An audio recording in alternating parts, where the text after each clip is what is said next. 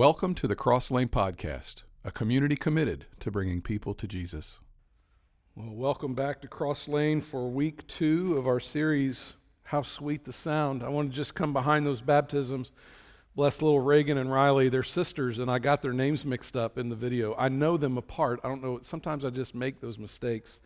Um, stick around. I misspell things in slides and get the punctuation wrong. I mean, I do all kinds of weird, strange things. Can't get, I can't type because.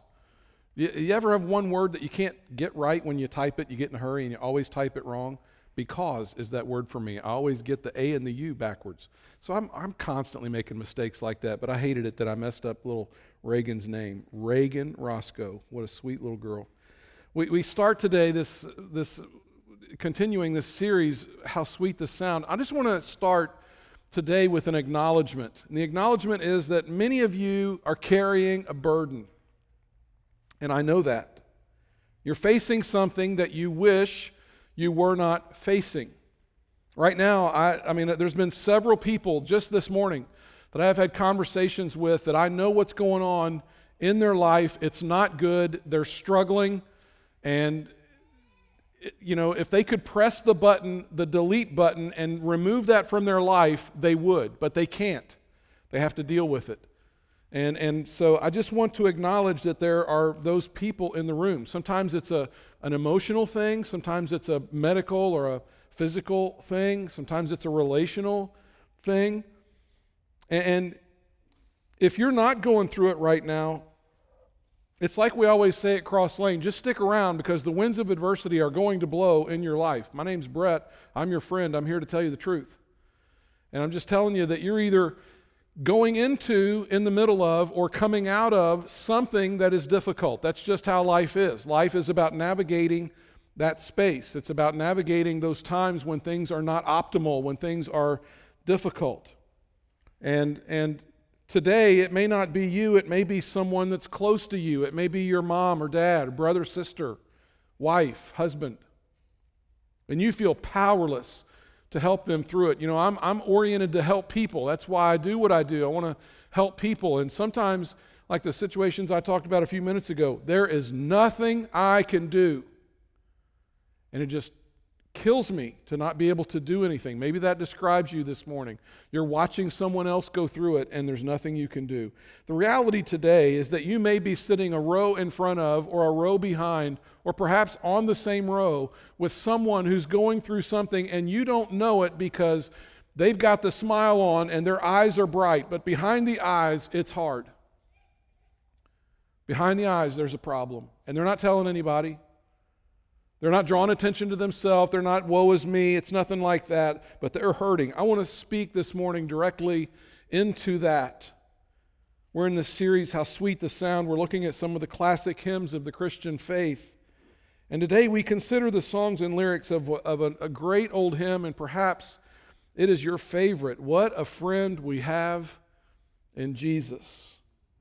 What a friend we have in Jesus, all our sins and griefs to bear. What a privilege to carry everything to God in prayer. What a privilege to carry everything to God in prayer. Paul said this in Philippians Don't worry about anything, instead, pray about everything. Here's my hope for today's message. I hope that you will learn to develop a, a, sincere love and a true appreciation for the presence of God through prayer in your life.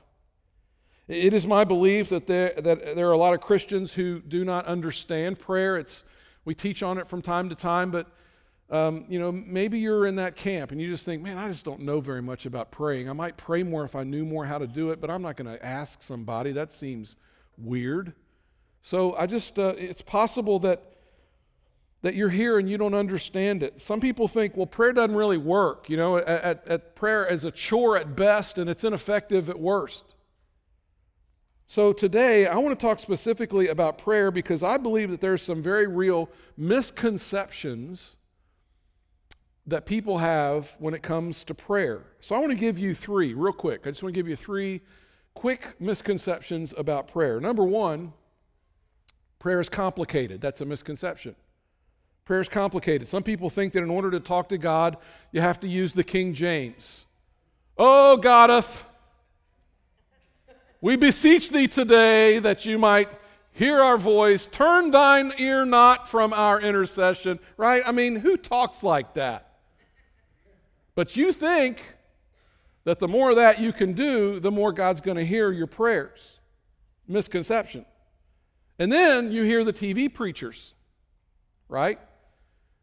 It's amazing to me how TV preachers can add syllables to the names Jesus and God because it comes out Jesus and God like syllables in there that I'd never heard before. And then on top of all that, it can become complicated, legalistic. You hear somebody talking about their prayer life and they talk about how they get up early in the morning, and you say, Well, you know, how, how, how early? Oh, pretty early, like six o'clock. What? Well, how long do you pray? Oh, about an hour. Or you hear about a guy I read this week about John Wesley who rose at 4 a.m. to pray, and he prayed for four hours before he started his day. Prayed for four hours. Then I learned that as he got older, he prayed eight hours a day. I've spoken of this many times. You probably get sick of hearing me talk about my mother, but I love her and she's been a great example to me. But the impression was made on me early in my life. I would dress for school come down the steps, and my mother would be, I would see her right, she was right across the room. I can see it in my head right now, coming down the steps and see her with her Bible in hand and her notes and her pen, and she's sometimes her head would be down, and she was praying. And I knew, don't interrupt that. Don't interrupt that. That's special, holy, precious. You whatever you need, you wait till that's over and done. And and so I, I even now when I go home as an adult man and I, I spend the night and I come out, wake up in the morning and I come out, often she's there in her chair with her Bible open, notes in her hand. And as a little boy, I used to sit in that chair and look down and find those notes, and I could see where my name was and what she was praying for me. Don't think for a second that stuff doesn't stick with a kid. It absolutely does. It made a huge impression on me. And then you hear somebody talk about praying in their prayer closet. What in the world? Prayer closet. Do I have to build one of those? I mean, what you know, what is that? So, now you're thinking, okay, now I got to get up early in the morning and I got to pray for at least an hour, if not four, if not eight. And I got to do it in something called a prayer closet. And if you stick around long enough, you will then hear people talk about binding up the devil. What is that? I mean, you may not know what that is, but it sounds intimidating and kind of violent, right? Like it sounds like there may be hands thrown in the process of that. And it might be a physical workout to bind up the devil. It could probably take some, but you know this you know that whatever it is, you better do it early in the morning for at least an hour in your prayer closet. And then if you listen long enough to people pray, you will hear them pray to sometimes to the Holy Spirit, sometimes you hear them pray to Jesus, sometimes you hear them pray to God, and you're like, well, which one? Who am I supposed to pray to? And I, how do you know which one? And you think to yourself, surely I'm not doing this right. Maybe I should pray, you know, with my hands like this, or do I pray with my hands like this, or do I pray like this, or do I turn this direction? Do I get on my knee? I mean, what am I so how do I do it? And it just it can get really confusing. Maybe I need to pray longer. Do I pray do I bind the devil before I pray for an hour or do I pray for an hour and then try to bind the devil? And how do I pr- bind the devil when I'm praying? I got my hands folded. All these things. Prayer just seems really complicated. And then, as if all that wasn't enough, you go to your life group, and there's somebody in your life group who is like the professional prayer. You know what I'm talking about? That one person that when they get done praying, you don't want to pray after them. Kind of felt like that after Shelby just a few minutes ago. Like, God, I mean, really, do I have to pray after her? And, and when they pray, it just, it's, it's like this they pray so good and they pray that way every time. It's like Jesus, it's like they're Jesus' little brother. And they just can't mess it up and they can't get it wrong. And when they pray, you think, what you think is when they get done praying, God goes, Whoa! Did you hear that? Right? Like, I bet God's not saying any of that after I get done praying. They just know all the cool things to say. And they use all these cool phrases like, you know, like, Lord, we call on you today, Jehovah Nissi, the Lord is my banner. And you're like, how do they know that?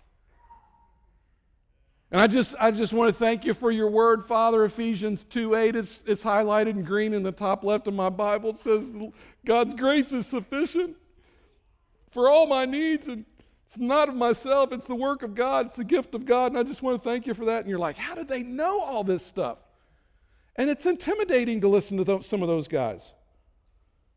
And you hear some of that and you think, Lord, my prayers blow chunks, really. I mean, my prayers are awful. After listening to that guy,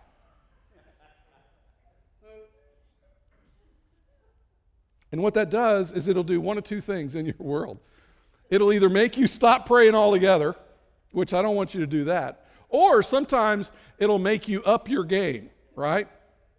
And now you start to try to, you know, add some flair and little help to your prayers. And now your prayers are like, God, you are the best part of waking up. You, you have it your way, Lord. You, de- you deserve it. You're worth it, Lord. You know, and then now we're borrowing from commercials and throwing things into our prayers just because we don't have the language ourselves. We're just trying to beef it up. And it just comes off sounding cheesy and not real, and it's not you. And, and it just, but you're trying. But, you, but we make it complicated. It's a misconception. Another misconception is prayer is boring.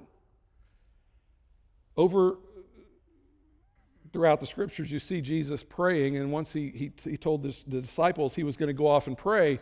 And when he did, you remember what he said to him? He said, Stay here, watch, and pray. You remember that? And he goes off by himself and he prays. And then when he comes back, what does he find? They've fallen asleep, right? Yeah. I get that.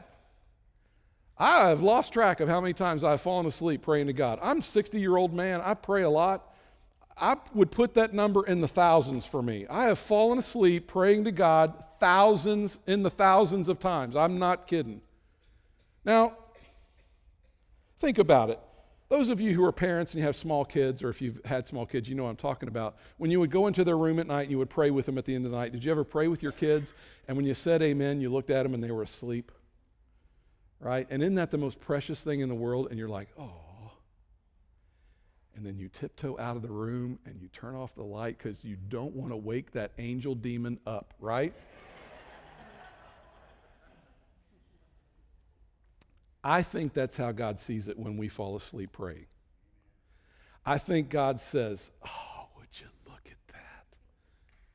Is that not the most precious thing in the world? Shh, shh, shh, shh. Don't wake them up.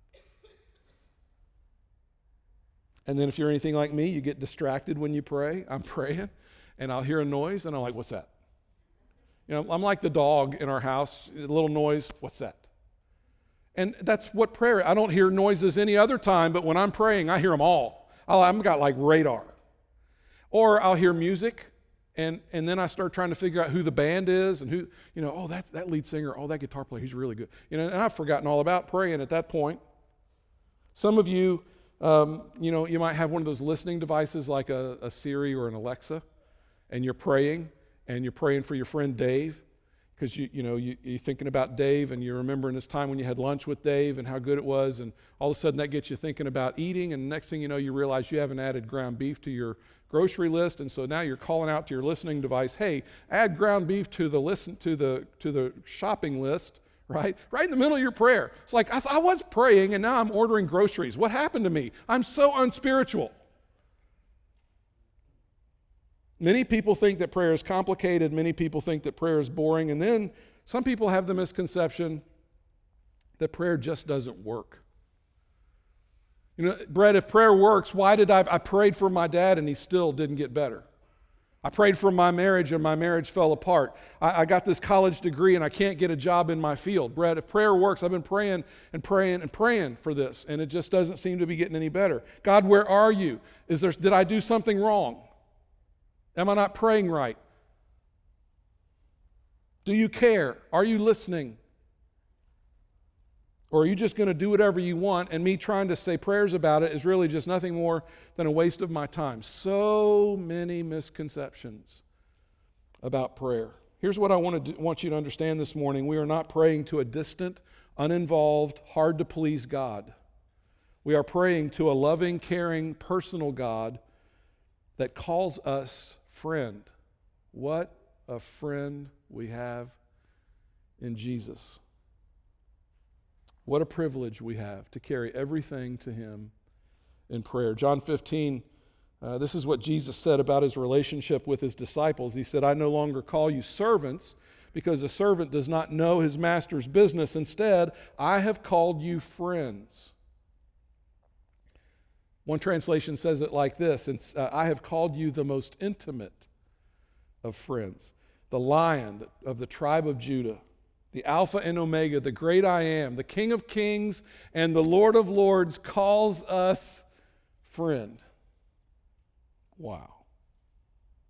Jesus was even accused by his haters of being friends with sinners and, and tax collectors. And we established last week, we all know we are sinners, right? There's no doubt about that.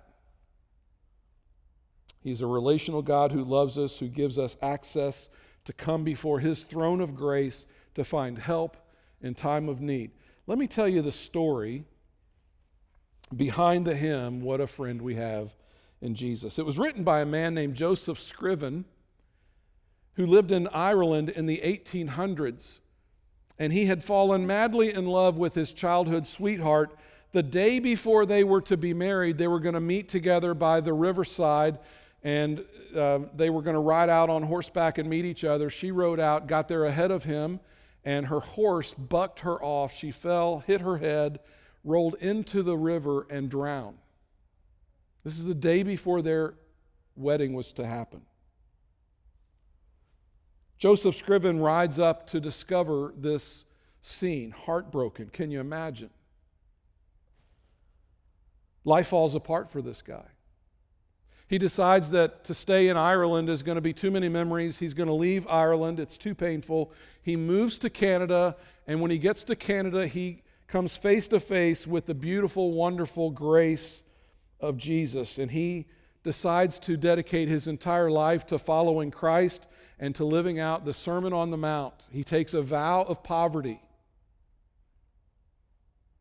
And Joseph was skilled with his hands. He was a, a talented tradesman, but wherever he went, he would not work for people who could afford his work. He would only work for those who couldn't afford him. Last week I told you about John Newton, and I said his nickname was the Great Blasphemer. Do you remember that? Joseph Scriven had a nickname. They called him the Good Samaritan. Everybody loved him. He was so kind. He had a servant's heart. He was a giver. He was generous. Everybody loved him. Well, there happened to be a young lady who saw this godly man who took an interest in him. He took an interest in her. They fell in love. Her name was Eliza Ross. She was 23 years old. They were engaged to be married, and weeks before they were to be married, Eliza fell ill to pneumonia and succumbed to that illness. Two times, not once, twice. Joseph Scriven lost a fiance to terrible circumstances. The love of his life taken from him twice. I just got a question for you. How would you handle that? How would you do under those circumstances? Joseph never fell in love again. Years went by, his mother became ill and was dying, and he did not have the money to make the trip back to Ireland to be with her and sit with her. So he wrote her a poem and he sent it to her.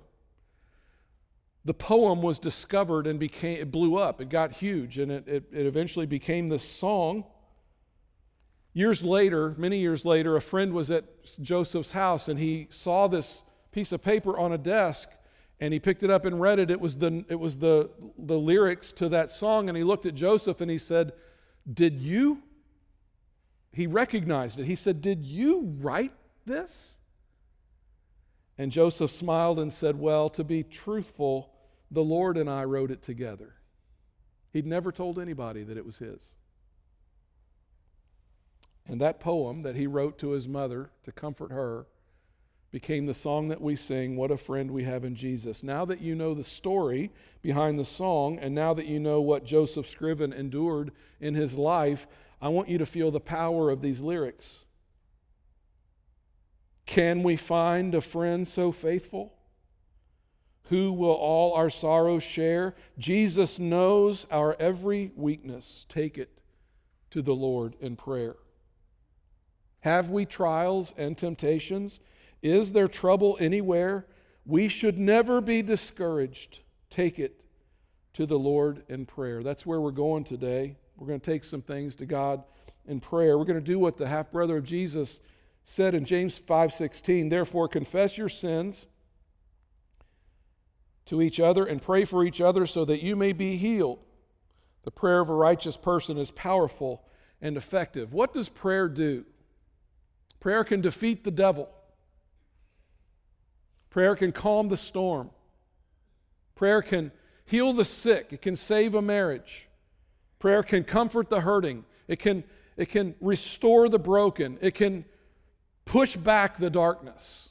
It can invoke the power of God. Scripture says, pray for each other that there may be healing because the prayer of a righteous person is powerful and effective. We're not praying to some distant, uninvolved, uncaring God. We are praying to a close, all knowing, ever present, all powerful God who cares for his children, who calls us friend.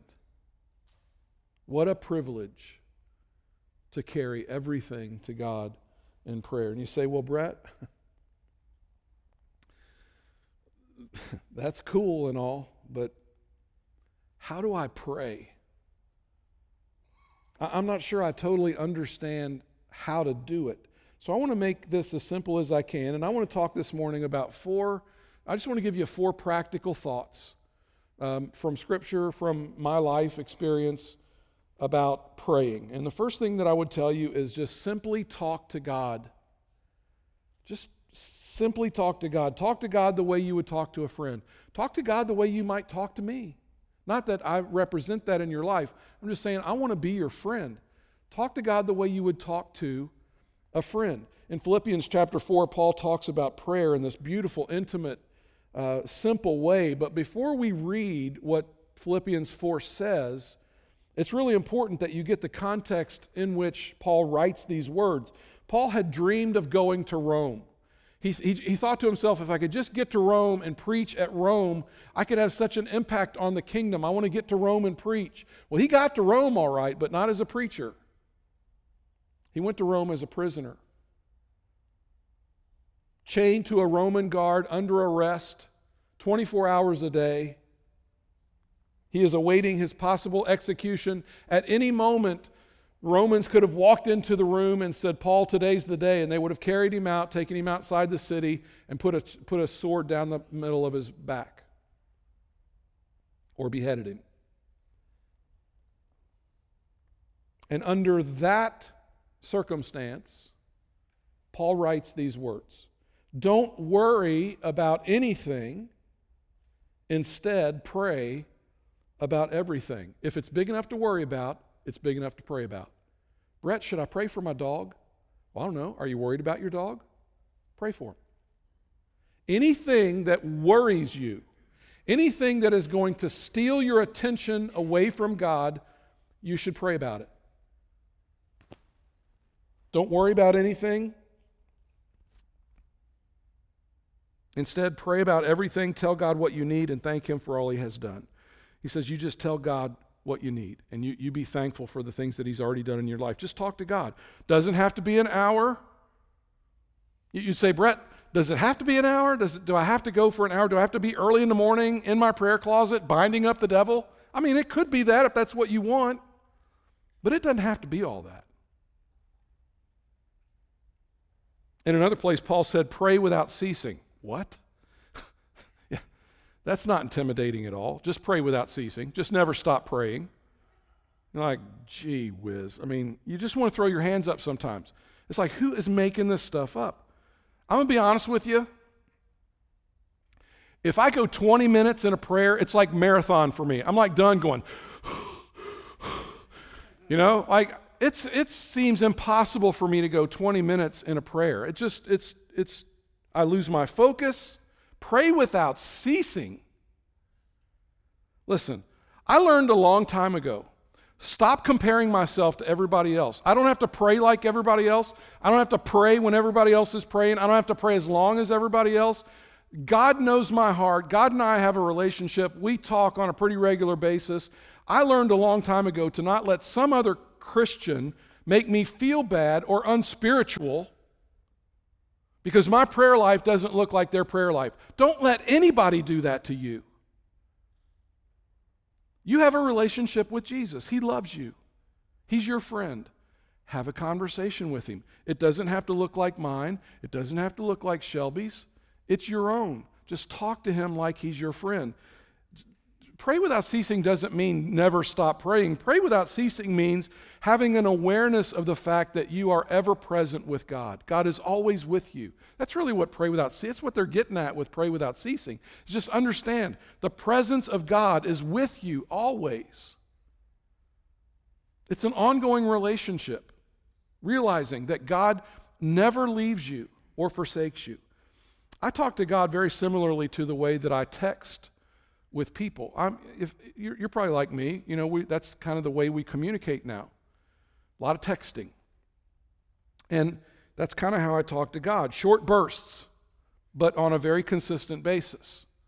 Someone will, you know, I'll text with Dee Dee, and we do that frequently, and, and they're short bursts.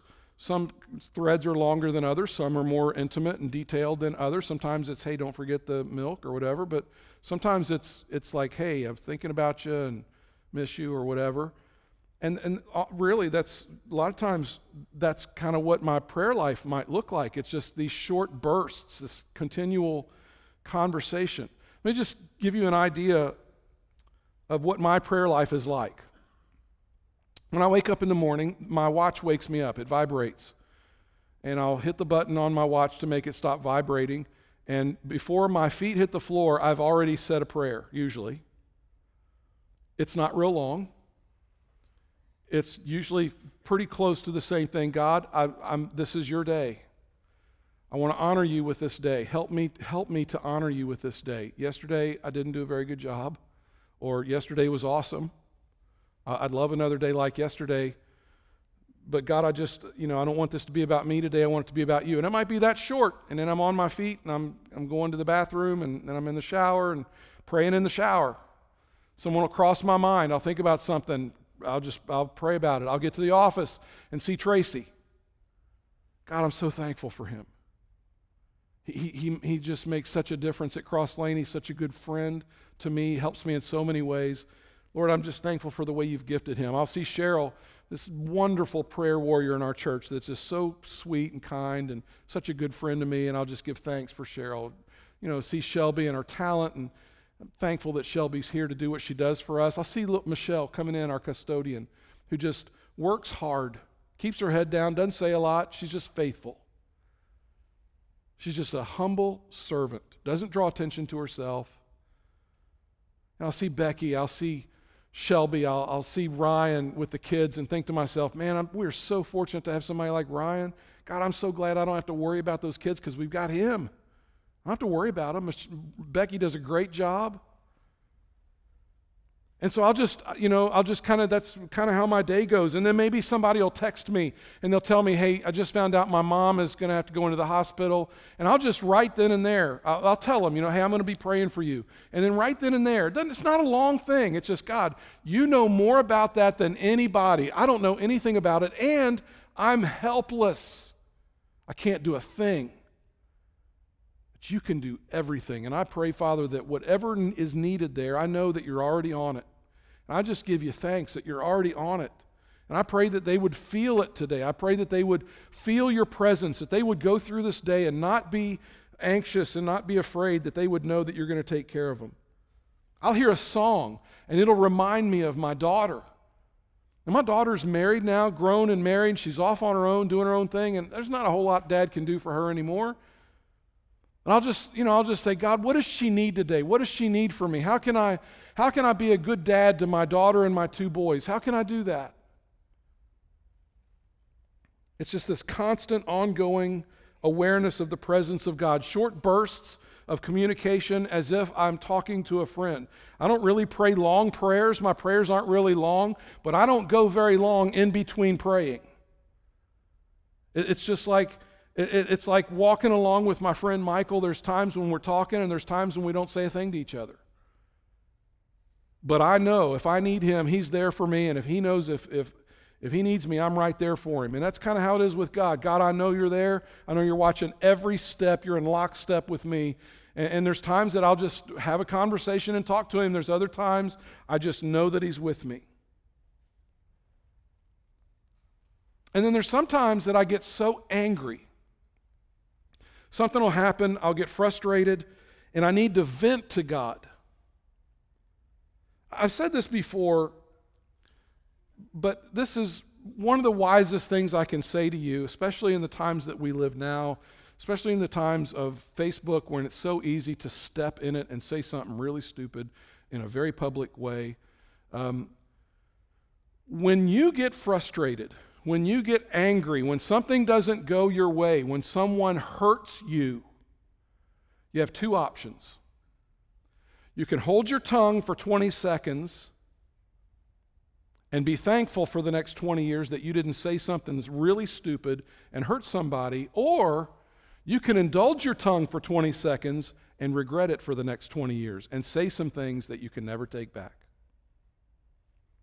And, and, usually it's just 20 seconds is all it takes. Just enough time if you can just let that initial, all that stuff that just kind of gathers and builds and makes its way and like, and then you go, Ugh!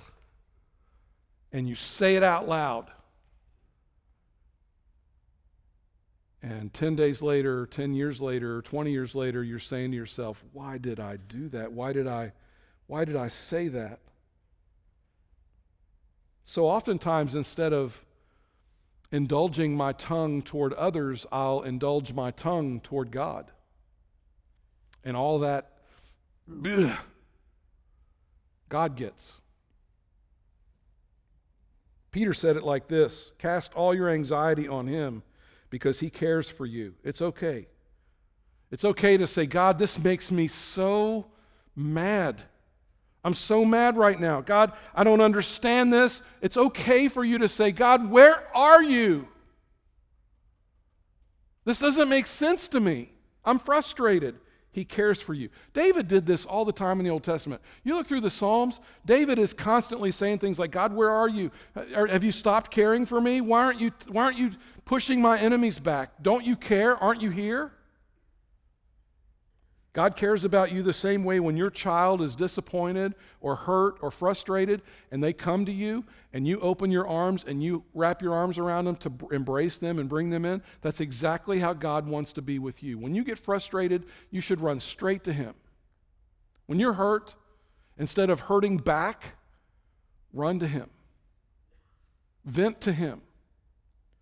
Let me lay this on you.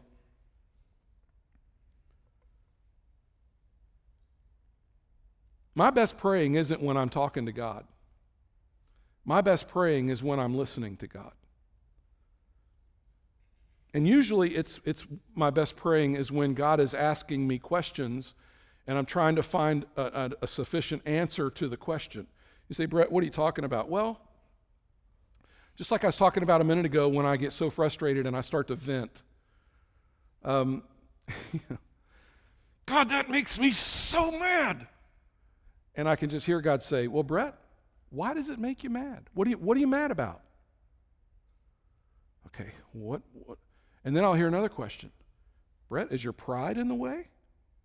Because, you know, Brett, we've had this conversation many times about humility, and I, I put that on your heart a lot. It's something I want you to pursue, and I'm afraid that what's going on right now is that you don't have any humility, and your pride has been hurt, and because of that, this is aggravating you in a way that's probably worse than it is.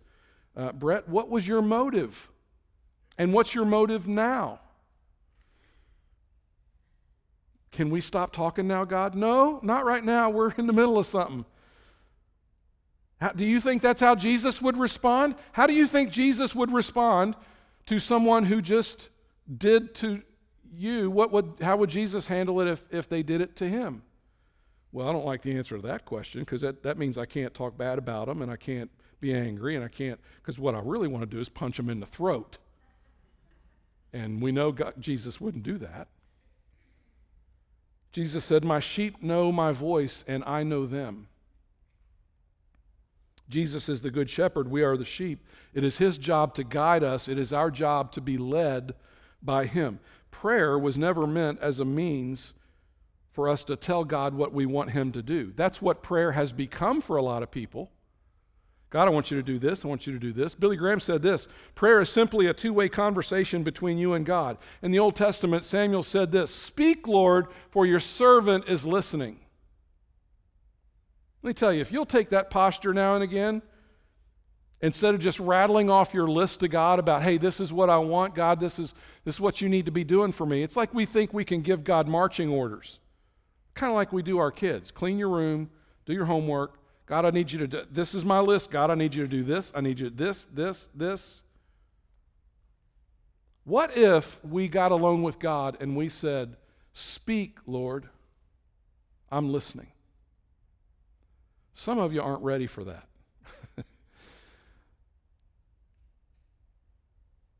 if you would do that, you would see an uptick in the meaningfulness. Can I use that as a word? Is that a real word? Meaningfulness of your prayers. Prayer will become something completely different to you. I promise God will speak to you. You say, Brett, is God going to call my name? I don't think so. I think you probably have a heart attack if God did that, right? if he spoke out loud to you? He could. I'm not saying he won't. I'm not saying he, but he could. That's probably not how it's going to go down. God is speaking to you in so many ways. But so often we're just not slowed down enough to listen to what God has to say. You want a surefire way to, to have God speak into your life every day? Here's, here's a, if you think I'm kidding, I'm not kidding. If you want God to speak into your life, here's how you do it get alone with God, with your Bible, open it up, and start reading it. I guarantee you, there's going to come a point where God starts to speak to you, and you won't be able to shut him up. Just let him speak. He's going to comfort you, he's going to lead you, he's going to speak, he's going to guide. His word is alive, it's active, it's powerful. When you get close to the Word of God, He starts to speak to you. I get so tickled at you guys. You'll walk up to me after I've preached this sermon here. You'll walk up and you'll say, how did you know? You've been reading my emails. You must have been in the car with us on the way here because you talked about exactly what we've been struggling with. Listen, that is not me, okay? I, am not anywhere near good enough to do something like that. That is all God. Here's what I really think I truly believe this. I could get up here and I could literally say, Hickory Dickory Dock. And God could take that and interpret and, and have you hear something entirely different and speak to you. I've preached sermons that I thought, no, I thought, you know, when it's good, I know it's good, and when it's awful, I know it's awful, okay? And I've preached sermons and I've left this stage and walked off and thought, that was horrible. And you'll come up and you'll, I, there's one person, there's one sermon in particular that I preached a long time ago about work. And I thought, nobody wants to hear this sermon about work. And they, they still to this day say to me, Brett, that sermon changed my life. What? Not because I'm any good, because God's good, because God spoke to them exactly what it was they needed to hear. Sometimes God speaks through his through you know his still small voice. It's not audible, but sometimes it's louder than an audible voice. I've had God whisper things to me that were so loud that changed my life. You want to hear one of them?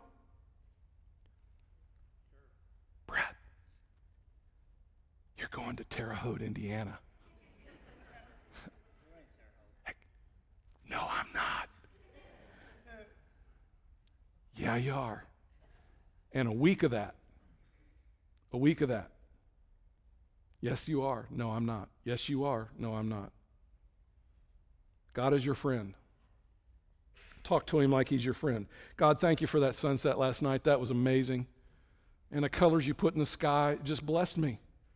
It just blessed me. And I know there's a scientific explanation about gases and, you know, particles in the sky and how the light hits. I know all that, God, but my eyes saw something beautiful last night that you created. Thank you. Or, God, I'm so scared right now. I'm so afraid. I don't know what's going to happen next. I don't know what to say. I don't know what to do. All the time, give thanks to God for who He is, for His character, for His faithfulness. Give thanks at all times. It's exactly what Paul did, chained to a Roman guard in prison. His life could be over at any moment. They could come in and behead him at any moment. And under that threat, he penned these words, okay? Listen to the words of a man who's about to die. Don't worry about anything. Instead, pray about everything. Tell God what you need and thank Him for all He has done. Then you will experience God's peace, which exceeds anything we can understand. His peace will guard your hearts and minds as you live in Christ Jesus. It's God's peace in the middle of crisis. I, have told you a little bit about this. Some of you know that before Christmas I was pretty sick. Um, and had several things wrong with me, but uh, one of the things that came out of that was that I kind of, and they, I guess some, some people experience this, but I kind of lost my mind. And you're like, well, Brett, we've known that for a while. it's not news to us. We've known. No, I mean, this is worse. This was worse than normal. Like, like I, I was afraid I, I couldn't remember how to prepare notes for a sermon. I didn't think I'd ever preach again. It was terrifying. I would watch ball games, and I'm a big sports nut. I would watch ball games, and I, I couldn't make sense of what the game was. I watched a movie. I came home, watched a movie with Dee Dee, and I couldn't tell you what the movie really was trying to say or what it was about. A lot of dialogue, and I couldn't follow any of that. And I, I just remember being being a little worried. My, my mama taught me a long time ago. I knew my mom's taught me, Brett, God's always going to, I can hear her voice right now. Brett, has there ever been one time in your life God didn't meet your need? No, mom. Okay. Then we're going to not worry about this. This isn't something we're going to worry about. We're going to pray, but we're going to trust God to show up because God always shows up for us, Brett. There's not ever been a time that that's not been the case. And I know that. And so I just started saying, God, I need you. I just, I need you. I don't even know what you have to do. I don't know what this looks like. I may never preach again. And if that doesn't happen, I'm okay. But God, I'm just telling you that I'm scared. And there's some stuff going on here that I don't understand. It's beyond my control and I can't help it. Can't do anything about it. God, I need you. I want to end by saying this prayer will not always change your circumstances. Sometimes your circumstances will not change when you pray. I guarantee you, when you pray, you will change. Prayer doesn't change your circumstances sometimes, sometimes prayer changes you. Feel the weight of these words. Oh, what peace we often forfeit. Oh, what needless pain we bear, all because we do not carry everything to God in prayer. And, and I can hear Paul right now don't worry about anything, pray about everything. Tell God what you need. And thank Him for all that He has already done, and you will know the peace of God, a peace of God that surpasses all understanding. The peace of God is not found in the absence of problems. The peace of God is found in the presence of God. What a friend we have in Jesus. All our sins and griefs to bear. What a privilege to carry everything to God in prayer. We're going to sing in just a moment. When we do, there will be people down front. If you need to pray, if you need to have somebody pray over you, that's why they're here. They're here every Sunday. I don't always say anything about them. I should. I should remember to tell you that every week. But they're down front. They're here to serve you and pray with you. If you want to come to know Christ, they're here to help you with that. Some of you got some stuff going on in your life. I'm so sorry. I wish I could I wish I could fix it. I wish I could take it away. But what we can do is we can pray for each other. And it's not just something like, oh, it's a last resort, like, well, I guess we can pray. No, pray first. We pray first. We pray believing that God hears our prayers and loves us and cares about us and is going to see us through, even if it means I die. God's going to give me what I need. Let's pray together. Father, may this group of people in this room right now know your presence in a supernatural way. May you, may you come upon them and may they feel the weight of the presence of God, maybe in a way they've never, ever felt it before. And the next time they pray, Father, I pray that they would pray with more confidence. I pray that they would understand you as a friend. I pray that they would not feel like they're measured against anybody else because they don't have to measure themselves against anybody else, that they would just speak to you like a long lost friend and tell you what's on their mind. And God, like the Father you are, you love us, you're going to embrace us, and you're going to give us exactly what we need. And Father, help us to trust you in that moment. We love you. And we worship you and we honor you in this time and in this space. We pray it in Jesus' name. Amen.